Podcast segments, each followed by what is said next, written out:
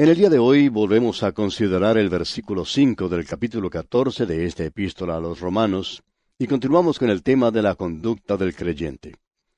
Estamos hablando de lo que es la separación para con Dios y de la separación de los hijos de Dios. Usted puede recordar que al comienzo mismo de este libro, Pablo dice que él es un apóstol apartado para el Evangelio.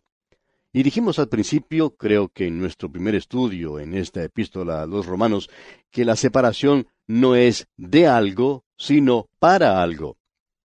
Cuando un joven se casa, es separado, apartado para una joven. Y es mejor que lo sea porque eso es lo que significa el matrimonio. La separación no es la parte importante. Lo que sí tiene importancia es para qué ha sido separado. De modo que el problema de hoy en la conducta del creyente y en la separación es la de entender que somos separados para Cristo. Pablo fue separado para el Evangelio, separado para Cristo. Y eso es lo que la palabra santo quiere decir. ¿Qué es un vaso santo? Bueno, eran los utensilios que se usaban en el tabernáculo. En la jornada por el desierto, estos se estropeaban y no lucían muy bien. Usted quizá me dice, ¿me quiere decir entonces que esos instrumentos son santos? Sí, señor. Ellos eran usados exclusivamente para Dios, y esa es la posición que tiene que tener cada creyente. Eso es lo que quiere decir estar separado o apartado para Dios. Todo lo que en realidad es enseñado es que somos separados para Él. Usted le ama, ama su palabra, quiere estar con Él, quiere andar con Él. Entonces la separación no es un problema.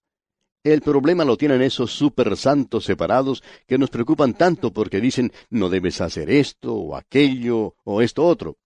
Por supuesto que lo hago. Y creemos que ellos se están metiendo en cosas que realmente no les incumbe cuando tratan de controlar la vida de los demás. Creemos personalmente que cualquier cosa que haga el creyente tiene que hacerlo con convencimiento, con entusiasmo. Y ese es el primer gran principio presentado por Pablo en el versículo 5. Podríamos leer este versículo de la siguiente manera. Por un lado, uno hace diferencia entre día y día. Por otro lado, otro juzga iguales todos los días. Cada uno esté plenamente convencido en su propia mente. El doctor J. Vernon McGee, autor de estos estudios bíblicos, refiere que cuando era joven estudiante del seminario, pertenecía a una denominación que era muy estricta. Esta denominación guardaba rigurosamente el día domingo. Estas personas no creían en tener que hacer nada los días domingos, ni siquiera viajar. El doctor McGee tenía que viajar en tren a otra ciudad para predicar. Él tenía que tomar el tren el día sábado, y había algunas personas en la iglesia que querían saber a qué hora llegaba ese tren a la otra ciudad. Eso no era muy claro para mí, continuó el doctor McGee, porque yo subía al tren el día sábado. Me parece que querían hilar muy fino en ese asunto. Y un hombre le preguntó una ocasión, ¿No le molesta eso de viajar el domingo? Y el doctor McGee respondió que no le molestaba para nada. Y amigo oyente, si una persona guarda un día, hay que respetarle. No creemos que él debe viajar los domingos. Pero en cuanto a mí se refiere, por ejemplo, no veo ninguna dificultad en viajar los domingos cuando es necesario hacerlo porque tengo algún compromiso. Usando las palabras del apóstol Pablo para poder hacer eso, cada uno esté plenamente convencido en su propia mente. En otras palabras, lo que tiene que hacer debe hacerlo con entusiasmo. Un hombre puede ir a un partido de fútbol por la tarde y gritar tanto que no puede hablar al día siguiente. Ha gritado tanto como un indio en pleno ataque, como un fanático. Y puede ir a otro estadio por la noche y volver a hacer lo mismo. Y la gente lo mira y dice, ese sí que es un hincha. Pero si uno se levanta y habla un poco duro del Señor Jesús, ya lo acusan de fanático. Y el término no lo usan como un elogio. Repito otra vez, amigo oyente, cualquier cosa que haga un creyente, que lo haga con entusiasmo. Esa es una de las razones por las cuales el ir a la iglesia no ofrece mucho atractivo a la gente del mundo. ¿Ha observado usted a los santos en su camino hacia la iglesia los domingos por la mañana? Bueno, no lo están haciendo precisamente con entusiasmo. Todo lo que uno hace para Cristo, amigo oyente, debe hacerlo con entusiasmo. Se debe hacer con excitación. Yo miro a esa gente ir a un evento deportivo en el estadio, y para ser franco, amigo oyente, yo no quiero ir al estadio con ellos. Ahora, no quiero que usted se forme una idea errónea. Para mí, ir al estadio es una pérdida de tiempo. Pero yo no condeno a los demás que van al estadio. No creo que estén pensando correctamente, pero eso es asunto de ellos. Si quieren ir, bueno, que vayan. Yo no lo quiero hacer, Y cualquier cosa que hago, amigo oyente, lo hago con entusiasmo. Ahora alguien viene y me dice, sí, pero usted va a jugar voleibol, por ejemplo. Pues bien, cuando voy a jugar voleibol, lo hago con entusiasmo. Voy simplemente porque quiero ir. Y es lo mismo con lo que hago para el Señor, como por ejemplo estos programas. Me gusta hacer esto más que cualquier otra cosa. Por ejemplo, a mañanas que vengo bien temprano para producir estos programas, por el sencillo hecho de que esto es algo que me gusta hacer. Me gusta ver a un creyente enseñar en la escuela dominical, excepto cuando lo considera como un trabajo. Una de las razones por las cuales no avanza la obra en las iglesias en estos días es porque alguien va a otra persona y le pregunta ¿Podría usted enseñar en la escuela dominical? Bueno, le contesta, si no logra conseguir a otra persona, entonces lo hago. Hermano que nos escucha, no lo haga, por favor. Si esa es la forma como usted se siente para hacerlo, no lo haga. Es mejor que se queden sin maestro. Creemos que hay personas que están cometiendo un pecado al hacer algunas obras en la iglesia, porque lo que debemos hacer, y este es el primer gran principio o norma, es que tenemos que estar convencidos en nuestra propia mente. Consideremos ahora el asunto de las cosas dudosas. Un grupo de niñas se aproximó al pastor un día y le preguntó, ¿Cree usted que es malo para el creyente el baile? Y la respuesta creemos que les sorprendió un poco. El pastor dijo, Bueno, creo que para mí está bien, pero está mal para ustedes. Ellas se quedaron con la boca abierta y le dijeron, ¿Qué quiere decir con eso? El pastor les contestó, Yo no tengo ningún interrogante en cuanto a eso. Si yo quisiera bailar, lo haría con entusiasmo, pero no lo hago. El asunto es que ustedes sí tienen un interrogante sobre ese asunto cualquier cosa que hagan, tienen que estar plenamente convencidas de ello. Ustedes no tendrían que haber venido a preguntarme eso si hubiesen estado plenamente convencidas de este asunto en su propia mente. Nadie va a preguntar si tienen o si pueden ir a un partido de fútbol, por ejemplo. Ellos van, y van con entusiasmo. Ahora permítanos aclarar aquí, amigo oyente, que no le estamos diciendo a nadie lo que debe hacer. Lo que estamos diciendo, o lo que estamos señalando, es un gran principio. Si usted se está preguntando a sí mismo sobre algo que está haciendo, entonces está mal. Pero quizás no está mal para mí, pero estoy seguro que está mal para usted.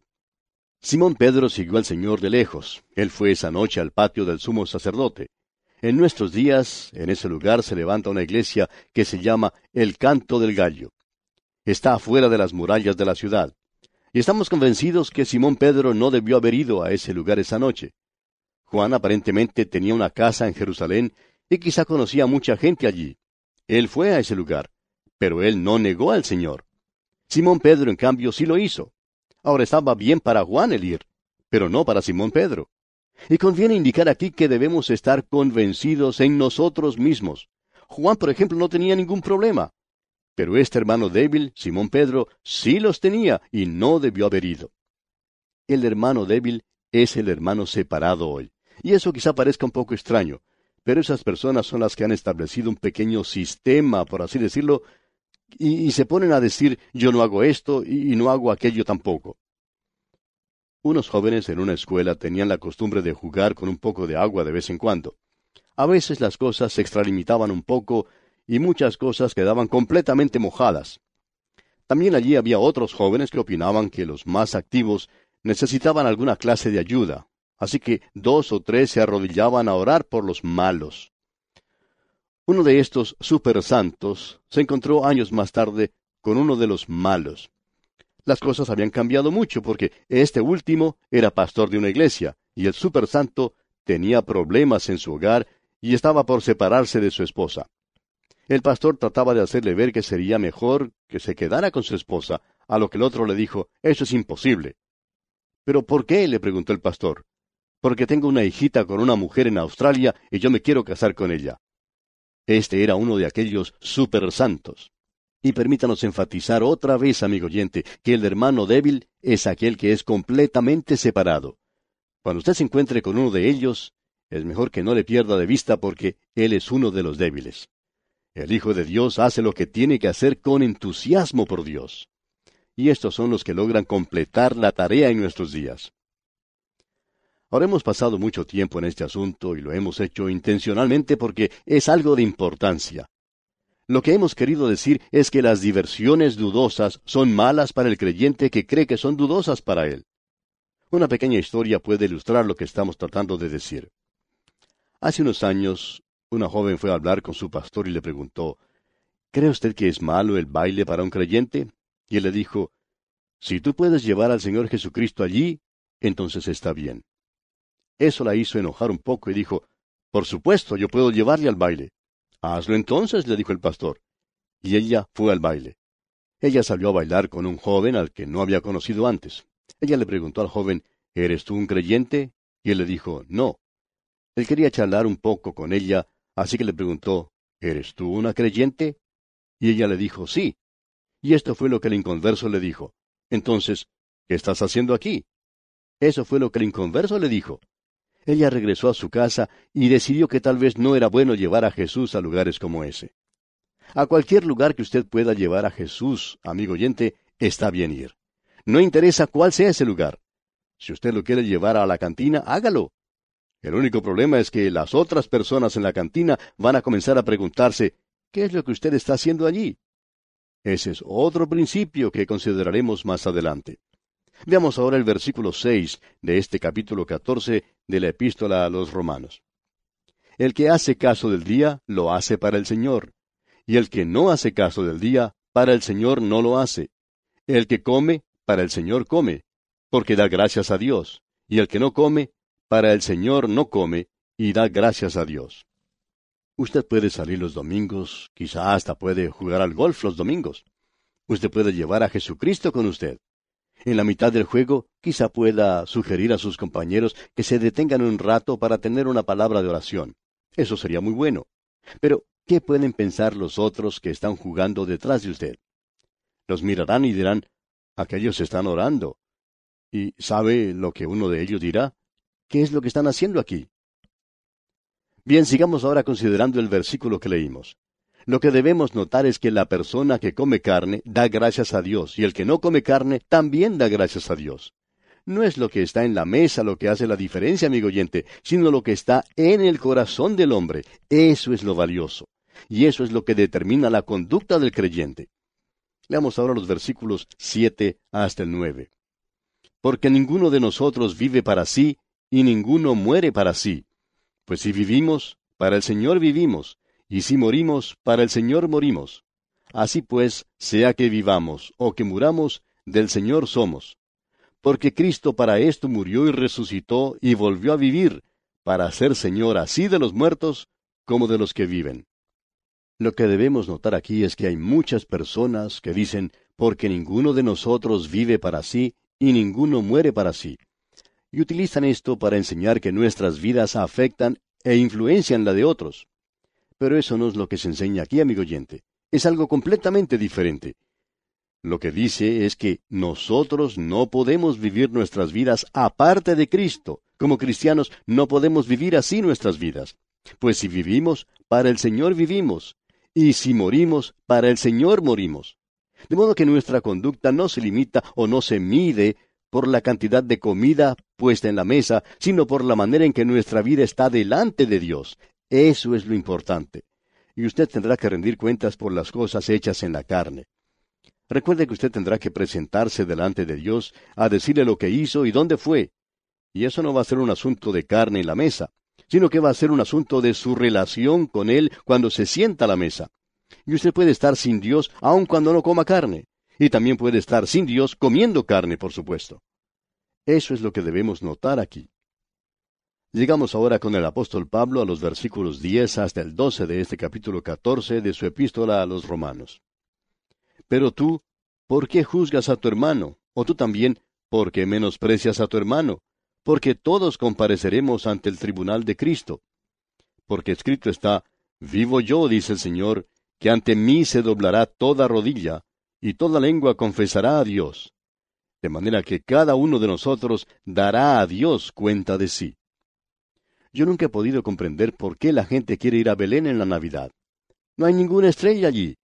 Pero la Biblia termina diciendo allá en Apocalipsis capítulo 22 versículo 16, Yo soy la raíz y el linaje de David, la estrella resplandeciente de la mañana. Esta es la estrella hacia la cual nos estamos dirigiendo, amigo oyente, y esa es la estrella que tendríamos que seguir, porque uno de estos días estaremos en su presencia. Es por eso que Pablo dice en la primera parte del versículo 13, Así que ya no nos juzguemos más los unos a los otros. Usted recuerda la historia que se relata en el capítulo ocho del Evangelio según San Juan, cuando los escribas y los fariseos trajeron delante de Jesús a una mujer que había sido sorprendida en adulterio. Jesús les dijo, El que de vosotros esté sin pecado, sea el primero en arrojar la piedra contra ella. Y ninguno de ellos arrojó ninguna piedra ese día. Cuando pensamos en esto, tenemos que pensar en lo que haremos nosotros ante Jesús. Y esto nos hace preocupar porque ¿cómo le diremos algunas de las cosas que hemos hecho? Es por eso que yo no puedo sentarme a juzgarlo a usted, amigo oyente.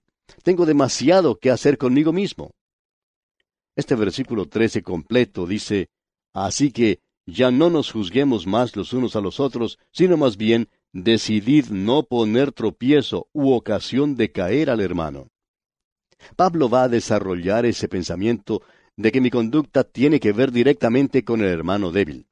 Si yo estoy viajando con un hermano que no cree que debe hacerlo los días domingos y me dice, hoy no puedo viajar, entonces deberé quedarme con él. Me quedo con él no porque yo piense igual, sino por el bien del hermano débil. Tenemos que reconocer eso, amigo oyente. Pablo nos dice en el versículo 15 de este capítulo 14 de la epístola a los romanos, yo sé y confío en el Señor Jesús que nada es inmundo en sí mismo, mas para el que piensa que algo es inmundo, para él lo es. Pero si por causa de la comida tu hermano es contristado, ya no andas conforme al amor. No hagas que por la comida tuya se pierda aquel por quien Cristo murió. No nos destruyamos mutuamente, amigo oyente. Hay algunas iglesias donde se acostumbra hacer esto en demasía. Luego leemos en el versículo 16, no sea pues vituperado vuestro bien. En otras palabras, la libertad cristiana que usted tiene puede ser causa de criticismo. Necesita tener cuidado. En el versículo 17 leemos, Porque el reino de Dios no es comida ni bebida, sino justicia, paz y gozo en el Espíritu Santo. Este versículo ha sufrido mucho abuso. Tiene que ver con la conducta. En otras palabras, es una esfera celestial de la vida donde la palabra y el Espíritu de Dios gobiernan, y cuyo órgano en la tierra es la Iglesia. Es por eso que nos dice que el lado espiritual es el de importancia. Entonces, Pablo desarrolla ese pensamiento. Un expositor bíblico, el doctor Stifler, dijo, Dios reina en todas partes, pero hay una región donde Él gobierna por medio de fuerzas y leyes espirituales solamente. El doctor Stiffer, comentarista bíblico, dijo eso y tiene que ver directamente con la iglesia de hoy. Jesucristo no puede hacer lo que el mundo hace. El hombre es totalmente incapaz de ver o entrar en ese reino sin primero tener un nuevo nacimiento. Y no tiene nada que ver con el comer o el beber o con el ayuno o con el dejar de comer carnes los viernes o, o no comer cerdo o hacer una dieta vegetariana. Estas cosas son pura basura y simplemente las tradiciones de los hombres. El Señor Jesucristo dijo que la gente estaba comiendo y bebiendo en los días de Noé. Estaban hablando sobre si era bueno o no comer carne o dejarla de comer. Qué bueno es llegar a comprender que tenemos que ser guiados, gobernados, por medio de principios espirituales. Algunos pensarán que este capítulo 14 es tan importante como el capítulo 8 de Romanos. Bueno, no sentimos lo mismo pero le estamos dando mucho tiempo a su consideración porque cubre un área de mucha controversia. Lo que aquí se menciona ha llevado cándidamente a algunos santos que son súper críticos a creer que ellos son tan separados para Dios que miran en sus propias vidas y no hayan nada que esté mal. Sin embargo, muchos de ellos se han entregado por completo a la chismografía y a una chismografía maligna. Algunos hasta son deshonestos en la forma de actuar con los demás. Ahora no estoy hablando de algo que no conozco. Lo conozco muy bien porque he tenido ocasión de tratar con algunas de estas personas. Y he descubierto que tenemos que tener cuidado con la persona que lleva una Biblia grande debajo del brazo. Es conveniente prestar atención a esta clase de persona. Es necesario notar que no hay ciertas leyes escritas que los creyentes deban seguir, sino que hay ciertos principios que debemos aplicar a nuestras vidas. Es por esos principios que hemos dedicado tanto tiempo a esta porción en particular. Bien, antes de leer el versículo 18 de este capítulo 14 de Romanos, quisiera repetir lo que dice el versículo 17, donde Pablo expresa que el reino de Dios no es comida ni bebida, sino justicia, paz y gozo en el Espíritu Santo. Esta es la única referencia al reino de Dios que se hace en esta epístola. Y personalmente no creemos que sea un sinónimo del reino de los cielos que se menciona ya en el Evangelio según San Mateo, que gozará su punto final en el reino milenial y mesiánico aquí en la tierra. Creemos que el reino de Dios abarca todo lo que existe en el universo creado por Dios. En ello encontramos a la iglesia. Y creemos que Pablo está haciendo referencia a ella. Es mucho más grande y amplia. Y allí incluye el reino de Dios sobre toda su creación. Creemos que el doctor Lang ha dado una buena definición sobre esto. Él dijo, es la esfera celestial de la vida, en la que la palabra y el Espíritu de Dios gobierna y cuyo órgano en la tierra es la Iglesia.